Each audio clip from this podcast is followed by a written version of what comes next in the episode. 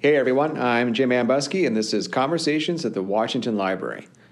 In 1784, Revolutionary War veteran Samuel Shaw set sail on the Empress of China. He was destined for the city of Canton, or Guangzhou, in southern China. Shaw was a Boston native, and he had served under Major General Henry Knox during the War for Independence. He also became one of the founding members of the Society of the Cincinnati, a hereditary and at times controversial organization made up of American and French officers who served in the Continental Army during the war. George Washington was a member of this society, and he served as its president from 1783 to 1799. Shaw went to China acting on behalf of some American businessmen who were interested in tea, silk, and other commodities. But he also carried with him the insignia of the Society of the Cincinnati with the intent of having that design painted on porcelain. Shaw's first trip to China resulted in a magnificent 302 piece dinner and tea service, later purchased by George Washington. On today's episode, Ron Fuchs walks us through the remarkable story behind this porcelain collection. Fuchs is the curator of ceramics and of the Reeves Center at Washington and Lee University, which has an impressive collection of Chinese porcelain and other ceramic objects. Despite its small size, the university has a rather amazing number of fascinating art museums that you should make a point to check out. Now, before we get started, we just want to say hello to our recent subscribers. We've also been pleased to learn that a number of our listeners hit the weights or the elliptical while listening to this show. We're glad we can power you through the pain. And with that, let's set the table for the American Cincinnatus with Ron Fuchs. You ever done a podcast before? No, Well, great. it's my first. So, your first podcast, and we're doing it in the manuscript room. This is good. Yeah. you're you're starting off with a bang. Um, you are the curator of ceramics and of the Reeves Center at Washington and Lee University. So, can you tell us what does your job entail? What is it you do on a daily basis? So Washington and Lee has a large ceramics collection. Like most uh, universities, we have a, a collection of art and historic objects, but we're a bit unusual in that we have a large uh, historic ceramic collection. And so I am responsible for curating the collection, um, for acquiring objects, for researching them, writing the labels as they go on display, doing permanent gallery installations, temporary exhibits. Um, but also, the mission of the collection is is very much that we're to be a teaching resource for the university, and so I also uh, teach or co-teach uh, several classes that use the ceramic collection, and also do guest classes and handling sessions for other classes ranging from art history to history to economics to politics classes.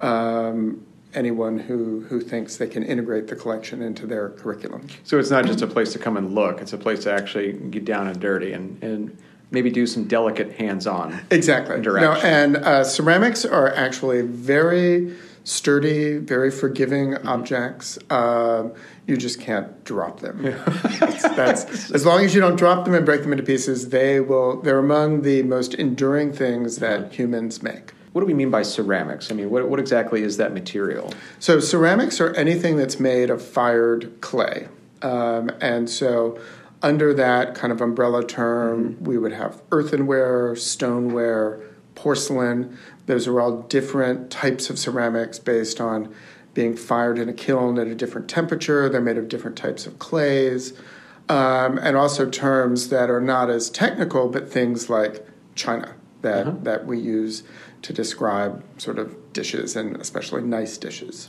And how long have humans been making ceramics? Humans have been making ceramics for thousands of years. Uh-huh. Um, and again, they're among the oldest things that humans make Sure. have- or have made or that we have evidence of. And so maybe textiles, Mm-hmm. maybe woven baskets were earlier, but they don't survive. And do we do you have a sense of where we see the earliest ceramics with, with their origin stories? So they appear um, probably independently um, in Japan, in um, the Middle East. So, but you know, they've been around for 1000s of, of years, and and again, they are very enduring and very durable. And but then also because they do break if you drop them, they tend to be disposed of a lot, and so we find them archaeologically. They're one of the best tools archaeologists have to understand uh, cultures from the past. And you alluded to earlier the fact that Washington Lee, or W&L, uh, as it's often referred to, has a pretty substantial and pretty amazing ceramics collection. And for listeners who may not know, Washington Lee is, is not the biggest university. It's, it's more akin to a, a large um, liberal arts college. So, how is it that Washington Lee has been able to acquire such a massive collection and it's been able to do this kind of uh, interpretive work and this teaching work? So, the collection, which um, includes a couple thousand pieces, and we have uh, pieces that are range from 4000 BCE up to the present day. Wow. Um, it began with a gift in 1967 uh, from Euclid Reeves, who is an alumnus, and his wife, Louise Herreshoff, and they gave their private collection mm-hmm. to the school. And that in, has inspired, you know, now several generations of students who've gone on to be interested in ceramics and collect ceramics, and sometimes they have given pieces to us. Um, and we have so the collection has continued to to grow.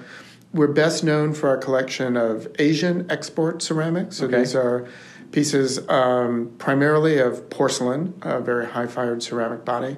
It was made in China and Japan and exported to Europe and the Americas, throughout Asia, throughout uh, the Middle East. And our collection of Asian export ceramics is one of the best in the mm-hmm. country. Um, we're uh, bested by places like the Metropolitan Museum of Art and the Peabody Essex Museum in Winterthur, and so we're right up there with those. Wow. Well, if you're going to be beat by somebody, exactly. so it's good. It's good company to be in. and we'll come back uh, to your specific research interest in um, in porcelain here in just a moment, particularly China. But when did your interest in ceramics begin? Um, so, as um, a, a, young kid, I was always interested in history and um, especially archeology, mm-hmm. and decided I wanted to be an archaeologist. And so, on family vacations on the Chesapeake Bay, I would often um, sort of walk along the beaches and the waterfront and pick up fragments and be interested in them. And uh, my parents took me to Colonial Williamsburg when I was young, and I would, would be interested in the archaeology. And so that's my undergraduate degree is actually in historic archaeology mm-hmm. and American history. Um, and so dates back from when I was probably 10 or 12. Wow, that far back. Yes. Done some reading ahead of time, and you, you once said that ceramics are a great vehicle for learning about people. What do you mean by this? So I, one of the things, and and my interest in in ceramics and and basically objects in general, is that these are a great way to learn about people and often about aspects of, of their lives and their culture that they may not write down, mm-hmm. or of groups that historically have not had the ability to write down their story.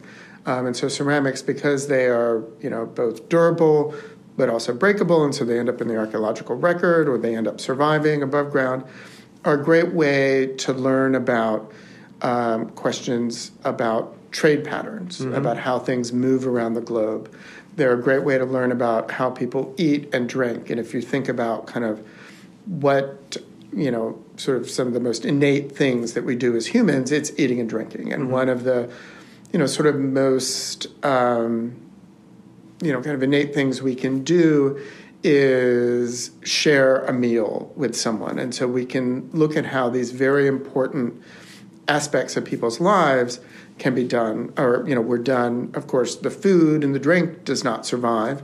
Sometimes the recipes do, but yeah. we can look at the dishes um, that they used, and we can start to kind of reconstruct a bit of their world.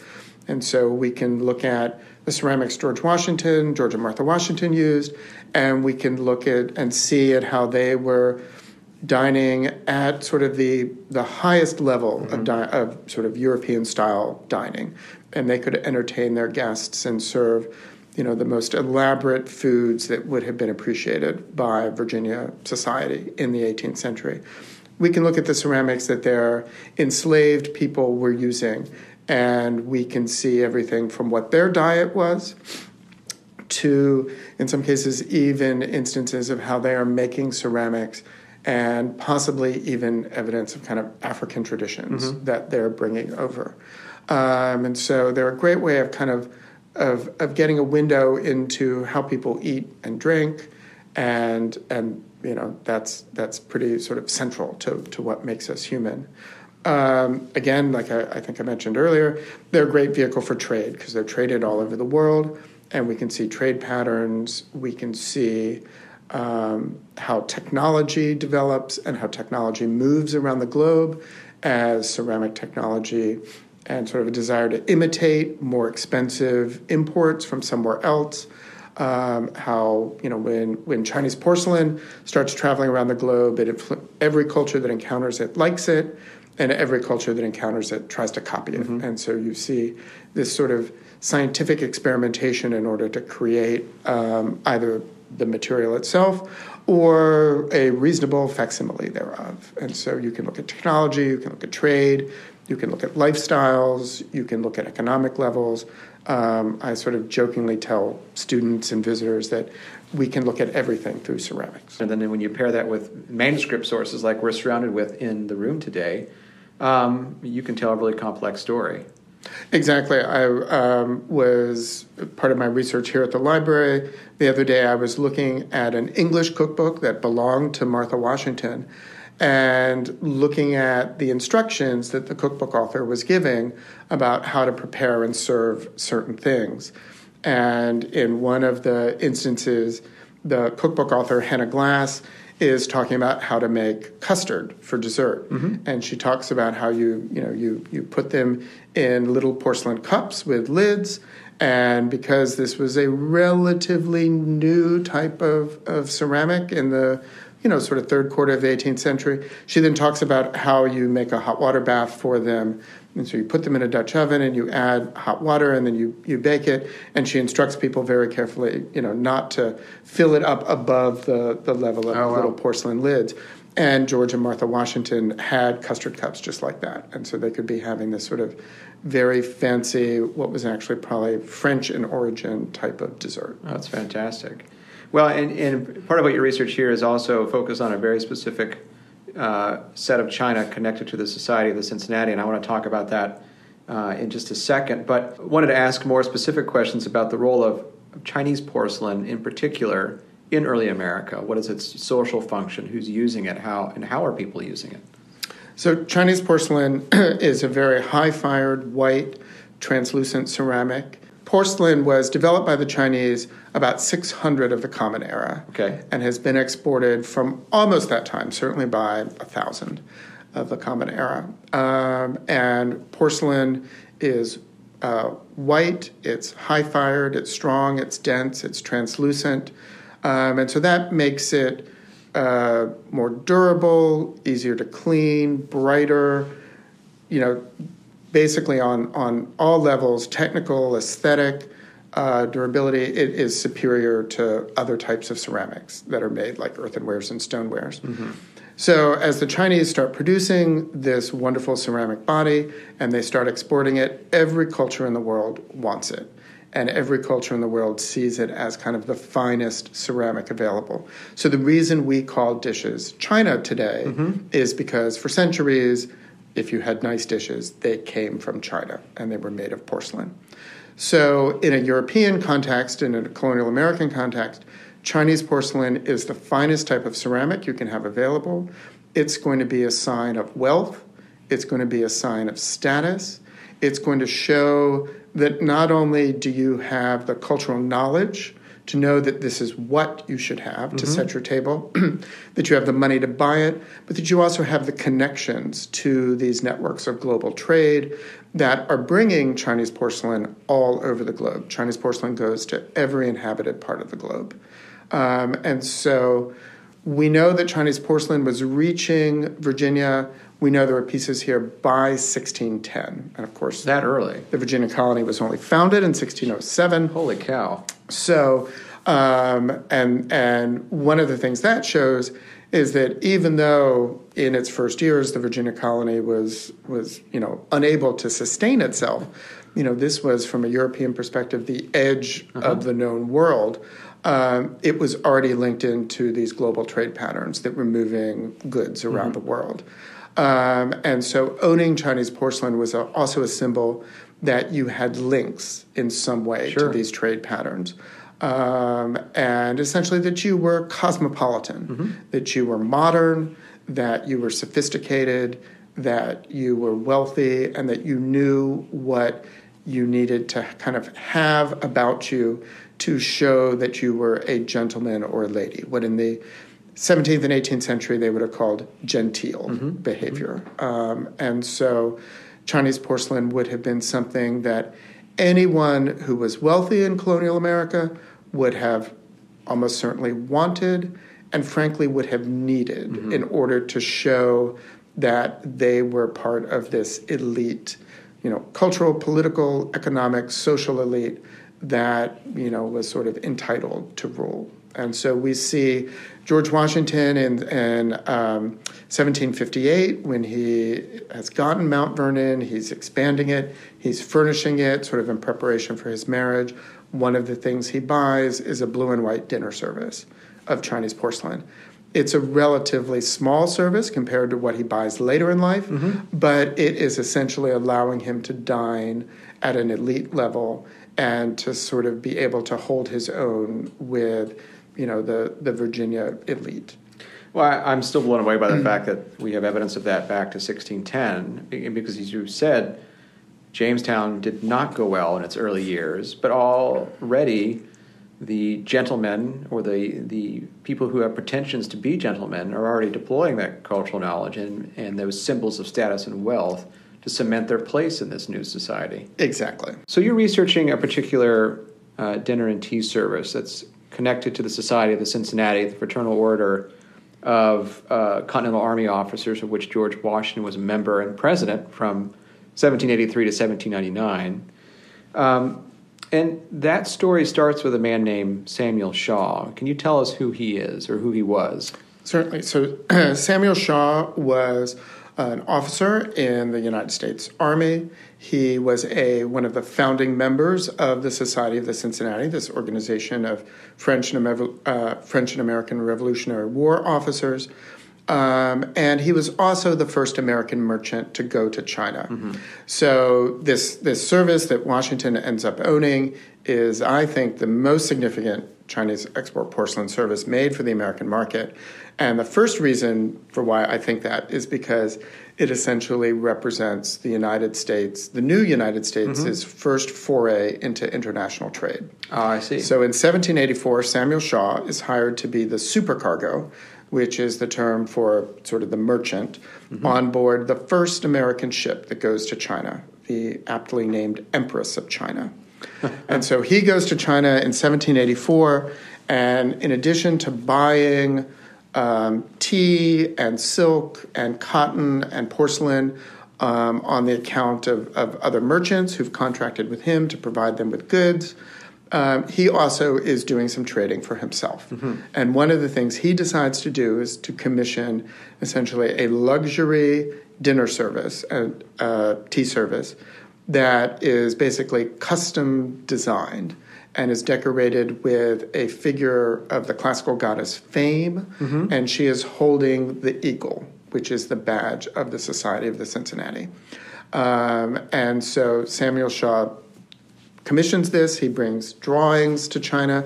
He actually writes about the process of, of trying to communicate with the Chinese painter um, who's going to be executing this, this order. And he talks about the difficulty of, of you know, trying to explain, you know, the arcana of, you know, military insignia Sure. and classical goddesses to a, a Chinese painter for whom this is all different. So we've got this wonderful little window on how the trade works.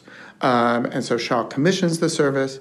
Um, it is brought to the United States, and in 1786, George Washington purchases it. Actually, Henry Lee, Light Horse Harry Lee, a fellow officer and, and friend of Washington, um, who is in New York where the service is offered for sale, he's the one that alerts Washington to its existence and basically serves as kind of a proxy shopper for Washington. And so he, he makes the negotiations and executes it and arranges for its shipment um, to Mount Vernon. And George Washington pays $150 for it, wow. um, which was the equivalent of 60 pounds. That was a huge amount of money Yeah. um, you know, he The same year as 1786, when he's he's buying the Cincinnati service, he rents for 12 months uh, an enslaved African American man to serve as a groom, a, a sort of a horseman, mm-hmm. um, and so that's 12 pounds for wow. a year's labor yeah. of someone, compared to 60 pounds for a set of you know what are breakable mm-hmm. dishes. A couple years before, he buys a sterling silver coffee pot, a lot of you know sort of you know metal that even if you dent the coffee pot, it still has its intrinsic value. He pays um, something like 30 pounds for that. Um, and in 1787, the year after he buys the Cincinnati service, he pays 27 pounds for the dove piece that wow. is the um, the weather vane on the cupola on the here cupola, yeah. So so the, he's laying out a, a, fair amount of money in order to, to get this, and I think Washington is is buying this service because one, he's the the president of the Society of the mm-hmm. Cincinnati, um, and so he has you know an affection uh, for his fellow officers, is proud of his his military accomplishments. Um, he also wants you know, sort of a bigger service for fine dining, and this yeah. will help him do that. He's also, we know Washington is interested in new technology, interested in new things, interested in America's expansion and progress. And so I think he also was excited by the fact that this was, was you know, coming back on mm-hmm. the first American voyage to China. Uh, but then also, I think Washington is, is interested in sort of the allusions to Cincinnatus, who is the namesake of the Society of the Cincinnati. And Cincinnatus was an ancient Roman hero from the Roman Republic. He was a farmer who, at a time when the Republic of Rome was under attack, he was given um, dictatorial military powers. He led Rome's troops to victory and then relinquished power and retired back to his farm. Um, in the 18th century, uh, Cincinnatus was seen as the model of what they called disinterestedness, mm-hmm. which essentially was the idea that you should serve your, your country as needed and not sort of you know take power permanently for sure. yourself. Um, George Washington, especially after he renounced um, his his military commission at the end of the Revolution, um, was seen as a modern day Cincinnatus, mm-hmm. and Washington sort of recognizing that he was the most famous American and that the eyes of the, the new country, the eyes of the world, in fact, were on him to serve as sort of a role model of what a citizen in this, this new republic mm-hmm. would be like. I think he saw this as a way to kind of neatly balance a desire for expensive luxury personalized porcelain um, with this idea of sort of a symbol that would be reassuring mm-hmm. and sort of remind people of the connections between Washington and Cincinnatus as someone who was not going to sort of be keeping power for himself. Well, it's really interesting too because he, he is purchasing for an enormous sum uh, a luxury item that you might associate with aristocracy, but it's adorned with symbols of republicanism. Exactly. And I think that's something. Um, that in in my research here and reading about Washington and reading about um, other of the the sort of the the founders of the country, they're actually talking a lot and writing a lot about things like what do we call the president? What should mm-hmm. the title be? What how do we dress? How does the president dress? How does the Congress dress? How do we decorate our homes? How do we furnish our tables? How do our possessions say things? What messages are they going to send? So, objects, possessions, clothing, these all send messages about who we are, mm-hmm. who we think we are, who we want viewers to think we are. Uh, and but but sort of politicians and leaders are especially careful about the messages that they send mm-hmm. through their their material culture. And George Washington um, was especially aware of that, and I think also was quite brilliant at balancing um, his his material world in ways that would put him in the same class mm-hmm. as other world leaders, that he would be recognizable as a person of authority, of wealth, of status, mm-hmm. of intelligence, while also not sort of too closely um, using symbols that would represent aristocracy sure. or monarchy. Sure. Um, and so I, I think this is the sort of thing that, that the Cincinnati service kind of allows Washington to, to sort of neatly walk that mm-hmm. fine line. Well, it's even more interesting, too, because the, the society was kind of controversial in its own day. There was this question of whether there should be a hereditary order that membership passed down from father to son of and and whether or not that was anti-republican and, and didn't didn't that just smack of monarchy? Exactly. And Washington, in fact, somewhat seems to have distanced himself from the society as they um, sort of refuse to kind of renounce their hereditary nature. And so, again, I think that's one thing that makes this uh, porcelain service mm-hmm. kind of, again, sort of a, such a multi layered and very kind of object that, that carries lots of different meanings. Mm-hmm.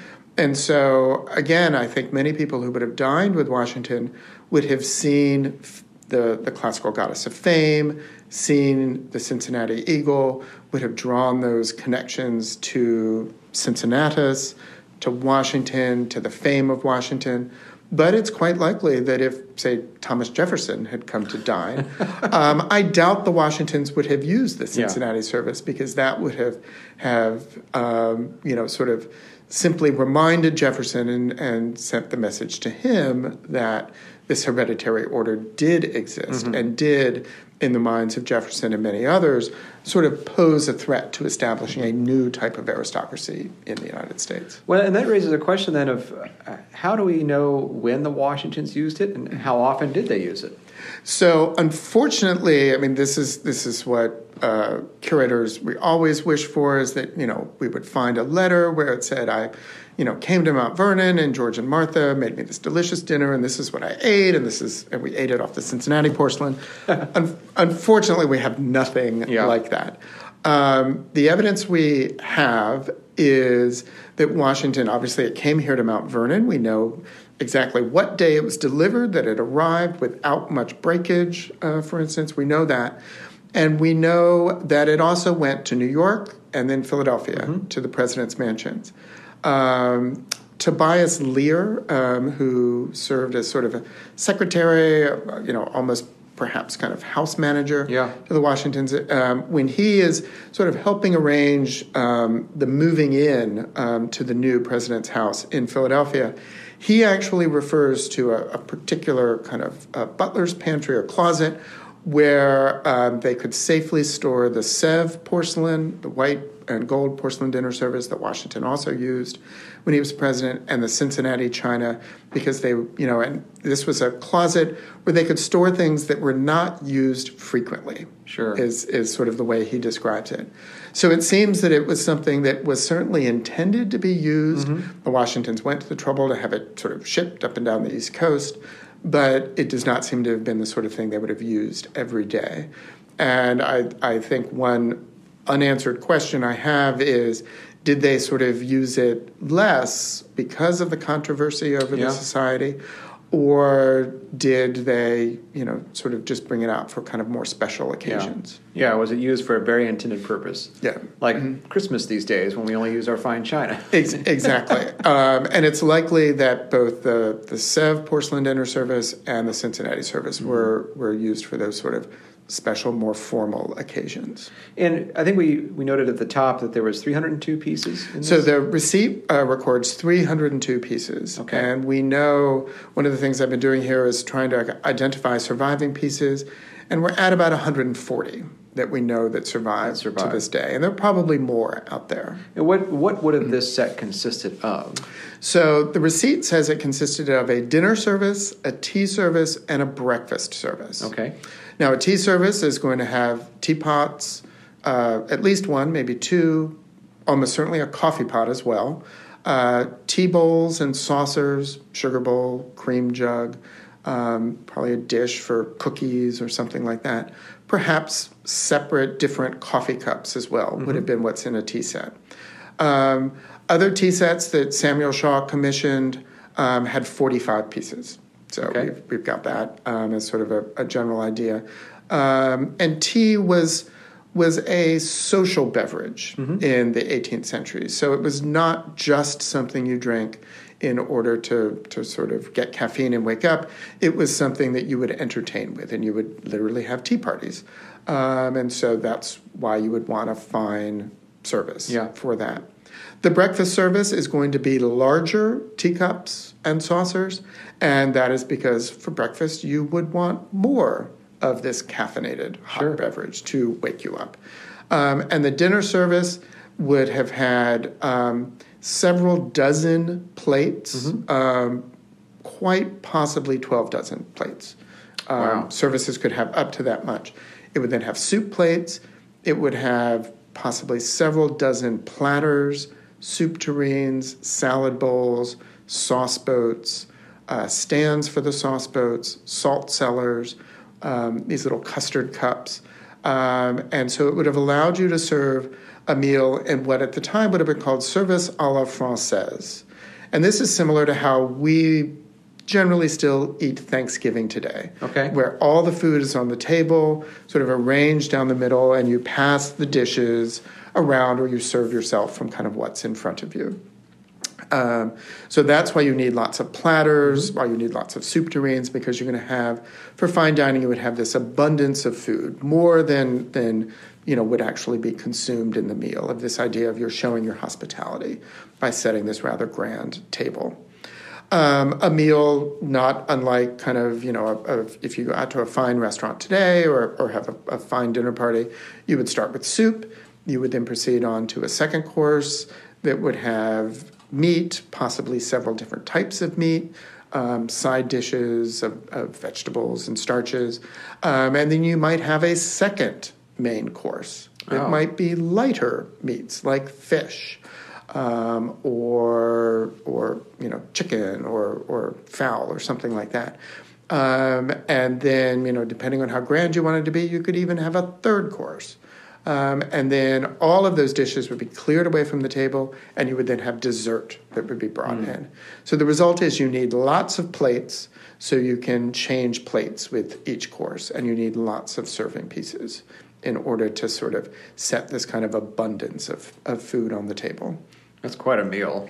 It would have been quite a meal. It would have been sort of midday, early afternoon, again, kind of the time when Yeah. we have Thanksgiving dinner or, you know, Christmas dinner if you celebrate Christmas. Um, and one of the things we see in, in, in dining patterns and foodways is that for special occasions, we sort of preserve old fashioned ways of dining and doing things. And so again, the the way you know we sort of think of Thanksgiving today is is really kind of a, a descendant of this you know sort of very grand 17th and 18th century form of dining that has survived as a way that you know we think well when we really need to pull out all the stops Yeah. that's what we still do. Well, it's it's interesting too because that was a very, as you say, sort of genteel, aristocratic um, form of dining, and we've democratized that now, at least in this country, and probably other countries yeah. as well. And it, also speaks, I think, as you're saying, about about hundred some odd pieces survived, so about 140. 140. So I mean, that speaks, as you were saying earlier, to the durability of this material. That one, it survived the Trans-Pacific. Oh no! Did they come? Did they come from China down So uh, west that um, way when they're on the return journey? No, generally from the East Coast, um, most American voyages to China would have gone first across the Atlantic Okay. to um, maybe the Azores, um, where they would have sort of stocked up on food and water. Then would have gone down around Africa, across the Indian Ocean. Um, So along, along the old Portuguese routes. Yes, so along the, the routes that the Portuguese first developed in the, you know, right about the year 1500. Yeah. Um, and then up to the coast of China and back. L- Um, you know, by the 1790s, Americans are also going um, west and going around South America. Um, but one of the reasons they're doing that is because they are going up to the Pacific Northwest and they are collecting and buying furs, which Oh, is then something that they can sell Sure. in China.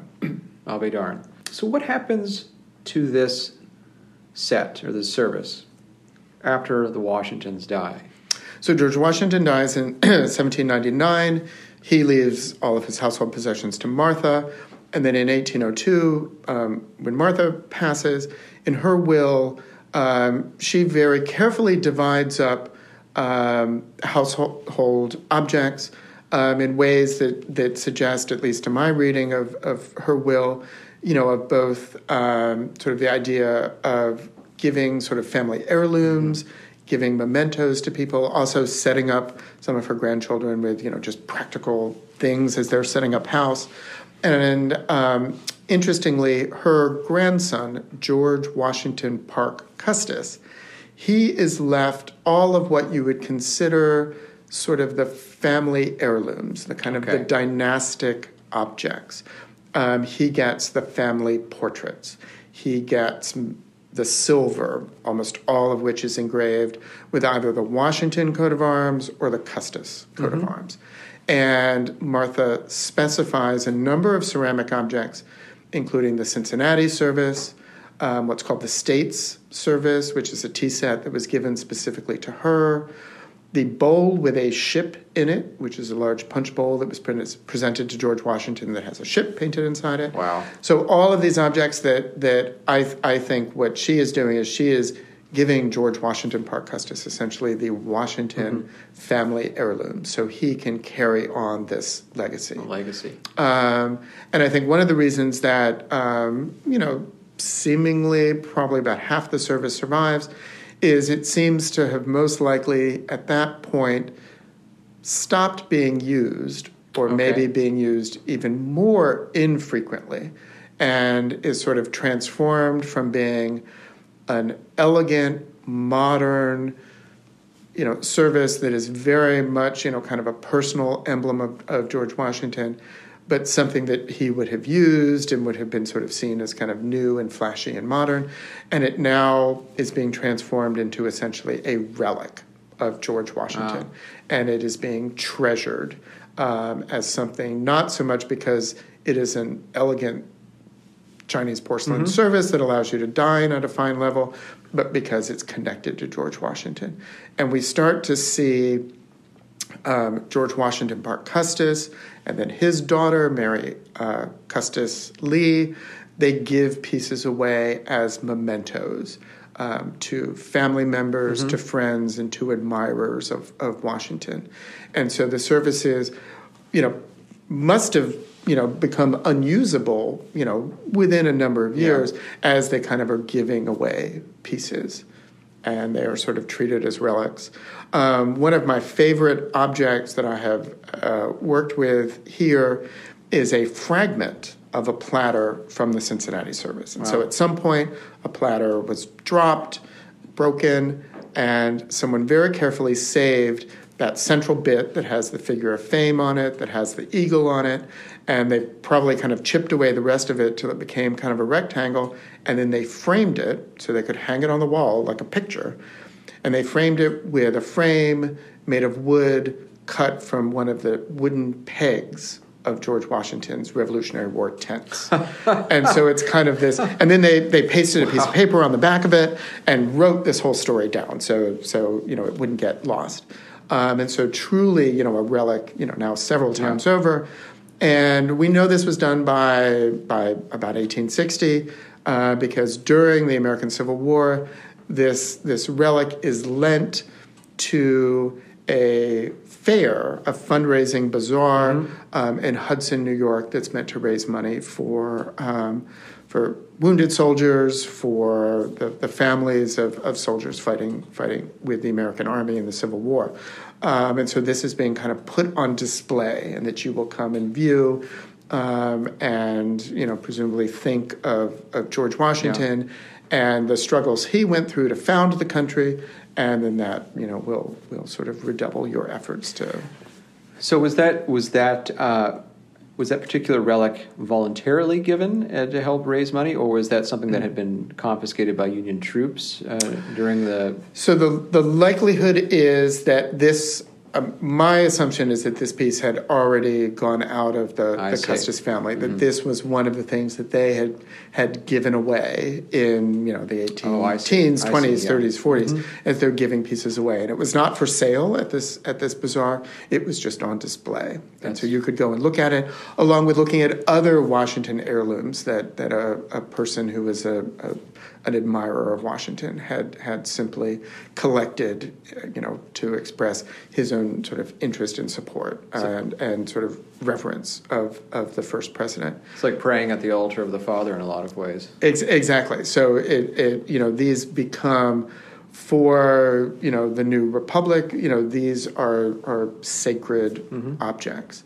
um, that that sort of carry a bit of of you know sort of the character of Washington. Now, what happens to the rest of the service that still had remained with the Custis family?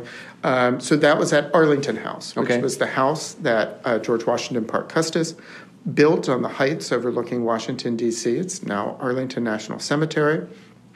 And um, upon his death um, in the 1850s, it passed to his daughter, Mary Custis, and she had married Robert E. Lee, the, later the Confederate general. So at the start of the Civil War, when Robert E. Lee decides to fight for the Confederacy, Mary has to leave Arlington um, because it's going to be confiscated. Uh, she knows it'll be confiscated uh, because it's essentially the heights overlooking the, the Capitol. So um, she writes about how she attempts to secure the Washington heirlooms that she had been left by her father. And Arlington had been built as much to be a grand house for George Washington Parke Custis, almost as much it was built just to be sort of a temple to George Wow, Washington wow. and to be a repository for the Washington heirlooms that he had inherited. Um, and so Mary uh, Custis Lee packs up the portraits, the family silver, Washington papers that she has. She sends those uh, deeper into Virginia for safekeeping. And she writes about how she packed up uh, the Cincinnati service, a lot of the other Washington heirlooms, and then locks them up in a, in a room in the cellar.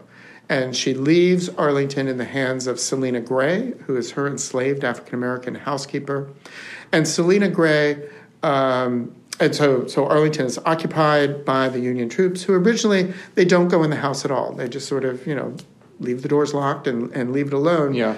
But over the next couple months in 1861 and into more and more people are starting to break into the house to to sort of um, mess around as troops are coming and going. And Selina Gray evidently is is guarding the house. There are some uh, family stories that descended in her family of her running off Union troops, you know, Union soldiers that are, that are sort of breaking in and sort of looking around. Yeah. But eventually, um, she uh, decides that she cannot protect these Washington relics, and so she turns them over to an officer, um, explaining what they are, what their value is. He writes to his superiors saying, "What should I do with all this stuff?" um, and then some other kind of Washington um, historians and and and um, people who are interested in Washington objects um, sort of work together to take all the objects, all the Washington relics, into Washington, D.C. for safekeeping. And they are first put on display in the U.S. Patent Office, which also contain kind of display cases Yeah. of sort of interesting relics that, that the federal government owned. And then in the early 1880s, they are transferred to what at that point was known as the National Museum. Mm-hmm. It's what we know now as the Smithsonian Museum of American History. Um, and the pieces are put on uh, display there. Um, as soon as the Civil War is over, the Lees try to get back Arlington. They try to get back their possessions, try to get back the Washington relics. It is actually debated in Congress, um, and Congress votes that they cannot be, the, the Washington heirlooms cannot be returned to the Lees. Wow. Um, but then they try again in 1901. This involves President McKinley, the um, Attorney General of the United States, and at that point, the relics, the Washington objects, including what's left of the Cincinnati service, are returned to Robert and Mary Lee's children. Um, Wow. And then they continue to divide them up uh, amongst themselves. um, to give them, again, they, they continue to give pieces to family members, to admirers, they give pieces to museums. Um, Mary Custis Lee, Robert E. Lee's daughter, named after her mother, she gives a piece to the White House. And Ah. it is the, the piece of the Cincinnati service that is now at the White House. It come from her. Um, and so the pieces then, and it's sort of the next generation um, continues to give pieces away and also to sell pieces.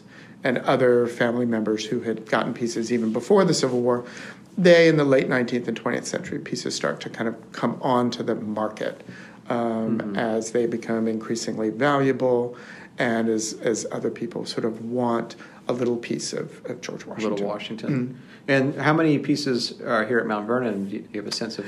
Um, it's about two dozen pieces. Okay, and so you, goodly you number, have a yeah. nice variety of uh, plates. That was almost certainly, we don't know exactly how many dozen plates were in the service, but that would have been the, the Yeah. most. Um, and so that's the most common form. You've got a number of plates, but you also have two of the three surviving custard cups.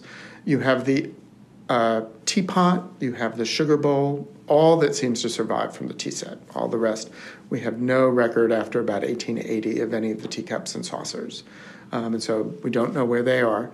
Um, and then a, a sauce tureen and a platter, and, mm-hmm. and, and again, that kind of wonderful fragment that's actually, you know, sort of the smallest and perhaps on one level the, you know, sort of least obviously interesting piece, Sure. but to me, it's it's that is especially interesting because the multiple stories it can tell. Well, I mean, mm. I think just over the course of the last, I don't know, 40 or so minutes we've been talking, you've basically told a global story that spans centuries, but then tells us a whole lot about um, society in early America, of the dynamics of family relationships, of uh, the relationship between Washington and his officers, but also his sort of awareness that this is a particularly uh, special service, but also could be, in, we don't know, but potentially, as you suggested, a, a possible liability in certain political circles.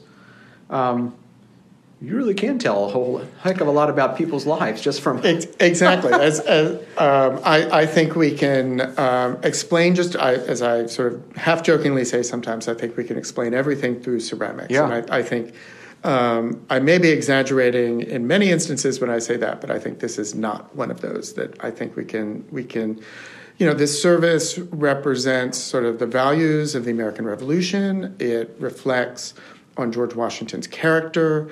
It gives us insights into how Washington lived, how Washington wanted to present himself to the public. It represents America's foray into global trade, and especially trade with China, you know, which has remained a, a key part of our economy and remains today, a, you know, a, a, an important and you know sometimes difficult part of our economy today. Sure. Um, and it was back then as well. Um, and and you know then we also can see how in the 19th century the country was torn apart by the Civil War, and how you know these objects became you know had had a role to play in that as well. Um, and even you know hints about relationships between African Americans and and their owners, and how you know we get a, a bit, you know, we can get a bit about the biography and, and the personality of Selina Gray through the comments that we have about you know sort of how she, um, you know, her character and and her desire to preserve this and what it may have meant to her. So I think we can just tell multiple multiple stories. Well, and I think a lot of our listeners will probably never look at their china the same way again, and certainly uh, ceramics of this nature. Then I have have done my work. You've done your job. I've done my job. Well, Ron, thanks so much for a fascinating discussion, and uh, we look forward to seeing the end result of your research and your work. And uh, uh, I'm sure uh, if folks are in ever down in Lexington, uh, please do go see the fine collections they have there at Washington and Lee, and you'll learn more than you ever thought you would about ceramics and Chinese porcelain and the stories they can tell. Well, thank you for having me. Thank you. Thanks for listening to Conversations, a production of the Fred W. Smith National Library for the Study of George Washington. This show was hosted and produced by me, Jim Ambuske, and our music was composed and performed by Ginger and David Hildebrand. If you'd like to support this podcast, as well as new research into George Washington and his world, please consider becoming a Mount Vernon member. More information is on the webpage for this podcast at www.mountvernon.org slash podcast. Thanks, and we'll see you next time.